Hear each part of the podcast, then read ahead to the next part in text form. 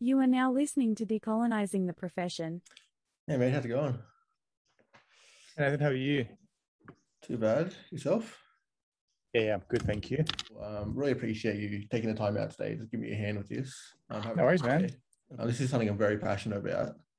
Um, just for a bit of context, I'm not sure if you're aware, but there's over 9,000 registered architects practicing at the moment in Australia, but only five of them actually identify as Indigenous, which is pretty wild. Um, so yeah, so um, firstly about you, so a bit about yourself, you know, a name, where you come from, you know, mob, etc. And we actually we're aware of this. Aware of? Oh, yeah, no, I was. Um, so yeah, my name's Campbell Drake, and um, I'm a registered architect in New South Wales and Victoria. Um, I'm also a senior, senior lecturer in the School of Design at UTS, um, and I my practice um, is focused on um, Indigenous housing and infrastructure.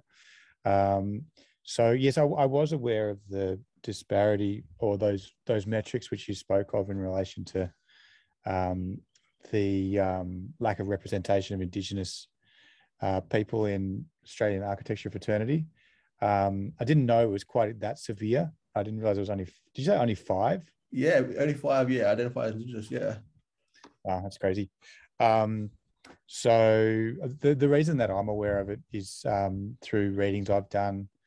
Um, a lot of Paul Memmott's work, sort of lifetime work, has been um, around advocacy within um, architecture housing, and um, as that piece I sent you the other day, he he wrote something um, not long ago reflecting on what had changed in I think it was over 20 years from 88 to 2005 something like that and he was very um, forthcoming with pointing the finger towards the Institute of Architects, saying that they should um, be way more proactive in this space um, to ensure you know, future representation of um, of um, Aboriginal people in within the architectural fraternity. Yeah, no, I definitely believe you. I, I read the stuff you sent through about Paul, and um, you know, it's pretty strong on his stance, saying that you know, like institutions such as the AIA should have more of a focus on these sort of topics and a different sort of outlook. And I guess it's pretty tough, but you know, I guess I sort of honestly believe. Um, yeah, what do you reckon? Do you sort of stand with him or? I oh, 100%. No, no, I think he's um he's right on the mark. But that that said, I think um well, I, I'm I'm hopeful and optimistic that there is a sort of a generational shift. And um, recently, I've taken on this role of the um, Indigenous student liaison within the School of Architecture, and I was pleasantly surprised to to to learn that there were um, I don't know ten or more um, Yeah. people who identify as um, Indigenous who are, are enrolled within the school. Um, and then I've since spoken to two other graduates who who sort of reached out on the back of the invitation that I passed on to you guys um, to whether you wanted to take part in some of the work that I've been doing with the um, Aboriginal Housing Office and various other state departments. Um, so I don't know. I feel like there's sort of a bit of a building um, um, representation, and um, yeah, I, I feel like it's moving in the right direction. So whilst Paul was very forthcoming with um, suggesting that, well, I I don't I I, agree with him hundred percent that the um, the AIA should take more more responsibility. I suppose I do that, um, and um, but I don't know. But the, I'm not a member of the of the AIA. I'm a registered architect in two states, but it does tend to um, come come with a with a certain uh, stigma towards um, older practicing architects who possibly aren't necessarily in touch with some of the needs of um, yeah Aboriginal Australians. Yeah, no, that's that's totally fair. Yeah, I'm. Yeah, I guess I don't really know what to say either because he was pretty strong with it, and I mean, yeah, I'm not registered myself, and I haven't really had any association with the AIA at the moment. So, I mean, I can't really. I was sort of stand on the on the topic. Yeah. Um, yeah. So, um, just back about yourself again. So, um, if you don't mind me asking, um, is there any particular reason you sort of, I guess, went down the path you did, and like, um, is anything you know from your upbringing that you'd say sort of sort of spurred the like you know, spurred the want to sort of pursue, you know, what you're doing at the moment? To, to be honest, man, my interest in um, the field sort of started um, overseas. So I practiced in East Africa for a number of years, specializing in sustainable tourism. And whilst we were there, we're always looking for, I suppose, community engagement strategies because we were working really remote, of six hours from the nearest towns.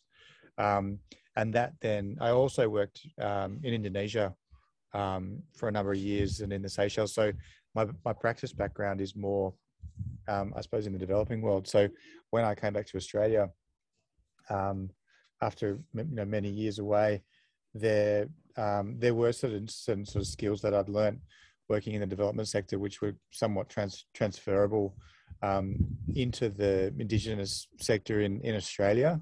Um, however, I never really intended to kind of specialize in um, specifically in the field that I'm working in at the moment, and I do I, I, at some stage I, I, do intend to kind of pivot back into working um, in Indonesia and and um, and other developing contexts as, as well as continuing the work that I'm doing here in, which is almost exclusively focused on regional Aboriginal communities. I, I don't really do a whole lot of work in um, urban centres.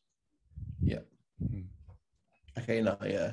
Definitely makes sense. I mean, yeah. So I guess I'm sort of the same. I guess there's no really particular reason I sort of want to sort of become an architect, right? I guess I know through school teachers always have said, you know, sort of go to uni, I guess pursue something better and bigger and better. And I guess I don't know. I guess I was interested in you know arts and sort of mathematics and stuff growing up. I guess I guess architecture sort of sort of fit that. I mean, I, I agree. Yeah, yeah. It was yeah something I kind of fell into, man. It wasn't something which I'd preempted as a kid or anything because yeah, I was the same yeah. as you. Like I was quite interested in you know science and then sort of the creative field. So it sort of made sense to situate somewhere between the two. Yeah, no, and yeah, I guess like um one of the questions I've written here is sort of it sort of you know it doesn't make sense anymore. They say join the field later on, but I guess it was sort of um anyone you looked up to in the industry. And I guess for myself, I guess yeah, there wasn't really anyone sort of looked up, especially Indigenous architects, until like until recently anyway, with like Kevin and stuff, you know, becoming massive. Yeah. I guess yeah, there was, so there's like there's not really any like sort of like role models um to sort of like follow. And that's why I sort of this sort of podcast series is set up as a way to sort of, you know, get this information out there. And like people I talk to you like yourself, sort of, you know, um, sort of setting a standard. And it gets us to sort of direction I sort of want to push this. Because like yeah, I said, awesome. there's, there's like 10 of us now, like um like indigenous students coming through UTS at the moment. And like it's pretty cool because we're pretty tight knit and we do chat amongst ourselves. And yeah, it's it's it's a cool thing knowing that like um saying that there was only five at the moment registered within Australia, that I guess more on the way, and I guess yeah, sort of moving in the right direction.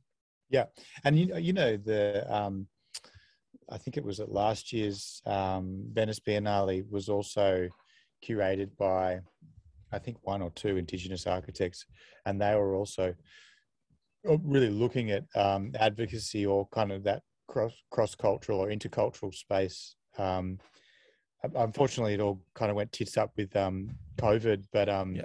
it was a really interesting sort of interplay between looking at some of the um, the differences between sort of indigenous sensibilities to land and country and, and non-indigenous perspectives, and not whilst not not looking at sort of binary perspectives. It just it seems like there's a genuine sort of um, appetite for those kinds of um, conversations, which is sort of which are way more kind of celebratory or um, you know they're they're way more um, yeah sort of a celebration of cultural difference rather than rather than it being um, looking at it from a um, a traumatic kind of standpoint, which which often um, some people associate with you know Aboriginal discourse.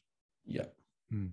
No, yeah, there's definitely a fine line, you know, between the two. Like, you know, it's tough to sort of like, um, it's tough to sort of situate yourself as like it's not just like going on a rant for nothing, as sort of like this sort of advocacy sort of thing, the subject they're doing at uni at the moment, but sort of like, you know, pushing for that as opposed to just ranting and sort right. of a result coming out of it.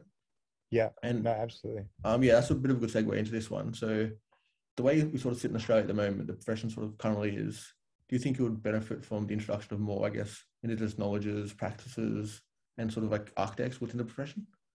100% for sure. Um, I think um, again, like it, it depends. I, I, suppose it depends on the project, but um, I know that there's also um, a growing appetite from sort of the mainstream to ensure that um, there is Indigenous representation um, within projects, even sort of from a scoping perspective, but ideally from a delivery um, one also. So, as you said, because there's such um, a lack of representation with within architecture, which is growing, there's been a tendency to um, to look for um, I suppose, cultural standpoint or, or, an Indigenous cultural standpoint from um, people not trained within the profession, and that's not yeah. um, an issue.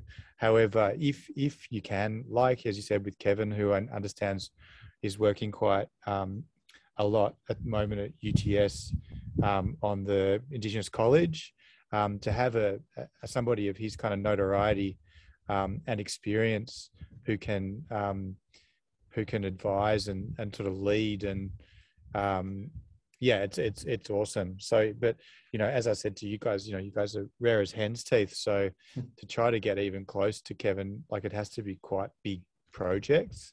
Yep. So that's so great that you guys um, coming through. And I know that a lot of my um, um, industry partners, like the AHO, when I said I'd reached out to you guys, and you know, and um, you know, Christian's done some work with us on the Narooma project, and hopefully you'll work on some stuff with us in the future. And then um, another guy, Matt, and who's working at Cox, is interested, and then another, and then Sam, Samantha, who's come across from UNSW. So it's sort of it's sort of growing because um, you guys could just take over that industry if you if you wanted to. Um, I guess I get one other sort of provocation back to you is um, when I first sort of reached out to the Indigenous cohort um, I wasn't sure what kind of reception I would get um, because, and, and I guess I'm, I'm asking you this question, um, not necessarily from, from your own perspective, but more kind of generally. Do, do you think that there's a, um, a, I suppose, a desire of Indigenous students to work within the um, Indigenous sector, or do you think a lot of them would want to straddle across, you know, more mainstream, big budget Sydney stuff, or do you reckon that um, they just like where, where do you think they'd sit if there's kind of three tiers one one being in the indigenous sector that i work in with you know quite minimal budgets um, or you know big big business big architecture you know the big Cox and all yep. the you know or is there somewhere or do you reckon that you'd want to jump in and out how, how do you see the um i mean personally i mean i mean at the moment i guess I guess sort of a balance sort of between the two. I guess like, that experience within the, I guess, the larger field is, very important, especially if you want to, you know, move on and sort of develop the sort of indigenous sort of sector. I guess in the long run, sort of more towards the indigenous side. And I mean, so you, you mentioned Matt before. I mean, me and Matt are quite close, and cool. and I know, I know he where he sits. He definitely wants to you know work towards the more indigenous side, and um, you know Marnie, what she's doing at the moment, pretty big things in sort of that sort of sector. So I guess, I guess yes. I guess more people would rather go towards that right. especially at the moment. Like I know the sort of um, you know, that aspect at the moment. There's sort of like a large sort of in these projects, a large sort of want for this sort of indigenous knowledge, and these sort of niche sort of companies to sort of fill that spot. And like you said before, like a lot of companies going towards, I guess non non I don't say non qualified, but I guess non-industry people to, to get that knowledge. But if there's yeah. like, if you can find people that have both the knowledge and the experience within the profession, that's sort of where you want to be. Definitely, man. I do, and I do think, um, you know, just in terms of your question before around um, Indigenous knowledge, cultural knowledge within projects, um, you know, I, I do find it quite problematic when non-Indigenous people are talking on behalf yeah. of. So that's why you know the the, the more um, graduates or the more um, Indigenous people moving into the field, the better, because then we, you don't have those kind of cringing moments where, um, yeah, it, it, it is it is it is difficult. Um, yeah, pe- people people using that language without really um, understanding that it's not possible to talk from that cultural yeah. viewpoint unless you are indigenous so well, I, I guess that's provocative as well, but that's my opinion. Yeah, no, I thought I'm sort of exactly the same. Yeah, it's yeah, like you said, it's pretty cringy. Well, not cringy, but it's, I don't know. It's like I guess if they understand sort of the respect of where it comes from, and it's fine. But yeah, uh, it, it is tough to find like indi- qualified indigenous people, like you said, in Mm. the first place. So I guess these people sort of have to do it in some way. Yeah, and the whole thing around you know um, misappropriation, reappropriation. Yeah. You know, like the, it is quite a it, it is a, a minefield, and some you know, and as I say, I think there's been shifts in the in the sector, but sometimes there are there are also a lot of tall poppies, even with my experience, who um, will kind of cut cut you down. So you're kind of like you're fucked if you do, and you're fucked if you don't. Sometimes working in this sector, and that's something which I've just sort of um, what do you say? I've, it's something that I've just sort of ta taken on as as that's that's where that's where we're at. So it's like Yeah. you know, just carry on.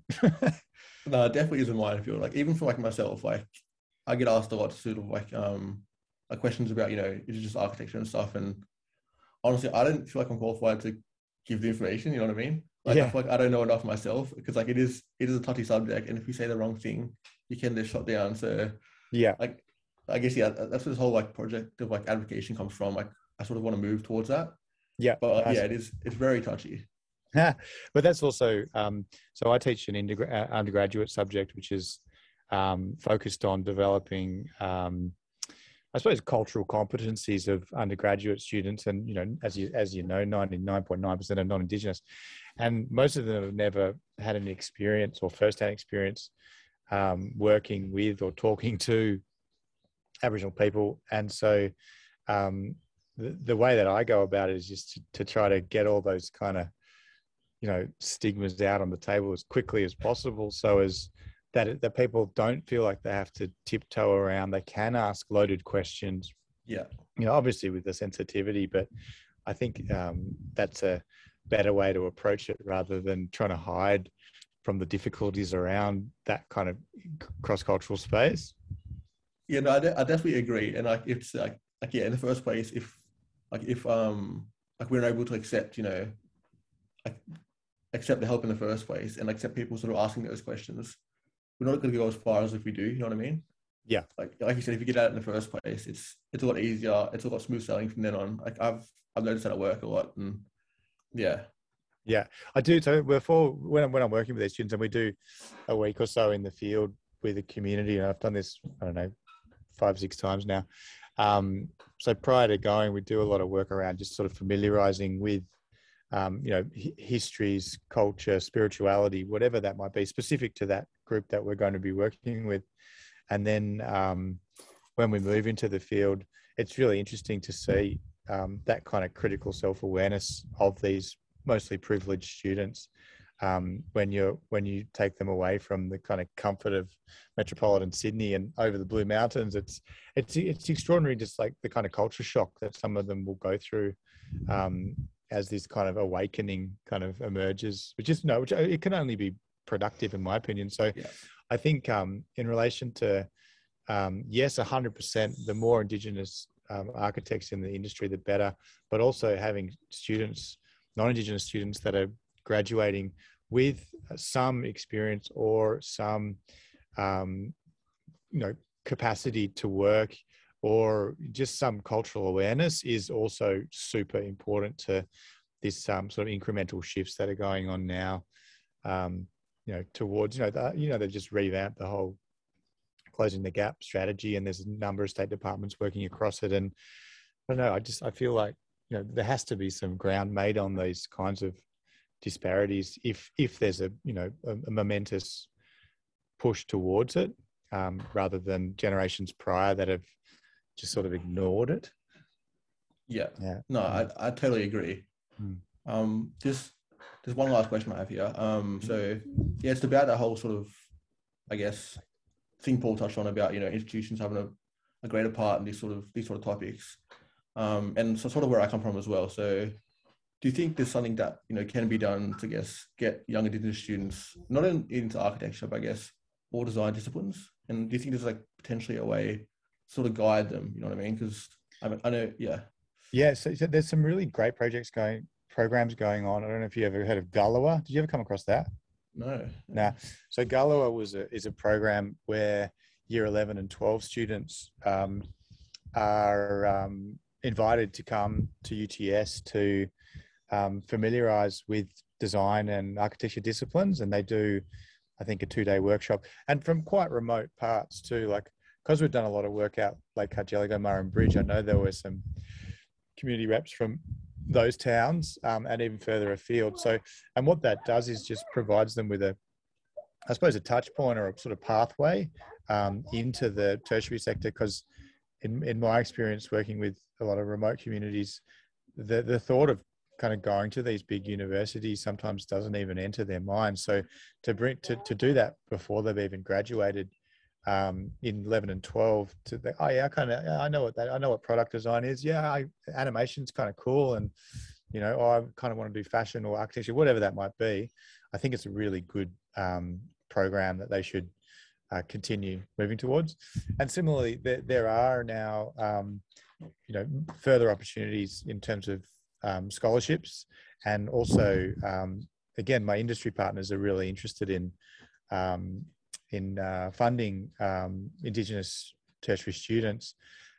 However, there, there has been a, a diff, uh, some difficulty um, in the recent past of actually finding um, candidates who want to even take those um, scholarships. So, and I don't, I'm not quite sure how to get around that. Maybe it's a marketing thing, or you know, just further connectivities between sort of decision making and um, Aboriginal communities.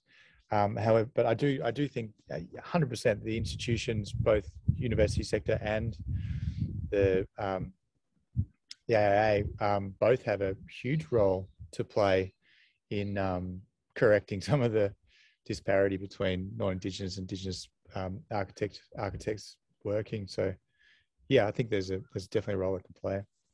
Yeah, no, because like um at at the high school I went to, we had this sort of thing where I guess indigenous boys from the country like um they'd come through and like for sport purposes, you know, they'd stay at a hostel near the school. There's like 20 of them at a time, and I guess they'd come to our school for like four years and sort of pursue that sort of sport thing. But none of them sort of there was never sort of a like you said, there's never sort of a thing. They've never thought about architecture. They never thought about design. This never sort of like you know shown to them or anything. So I guess yeah. some of them are really smart kids as well. I guess they would have thrived in sort of sector, but yeah, it's sort of like when they come out to like you know I don't live in the big city, but it's bigger than where they're from, and you know it's it's totally foreign to them. And I guess yeah, it's like sports sort of thing that sort of they found their comfort in, and sort of, but can that sort of be architecture? Can that be design? These sort of creative sort of fields. Is there some sort well, of way to sort of push that? You you know that they're developing this Indigenous college at UTS. Yeah. Yeah. So um, yeah, it'd be interesting to watch that space because I know it's um, Michael McDaniel. Have you met Michael, the the no. Vice Chancellor of Indigenous? Oh, he's awesome.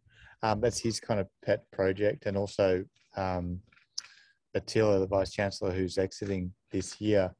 But um, that's very much their intent, it's, and it's not necessarily um, a new typology in terms of having an Indigenous college. I, I, I know that's probably more prevalent, like out west, like out in Perth, and that.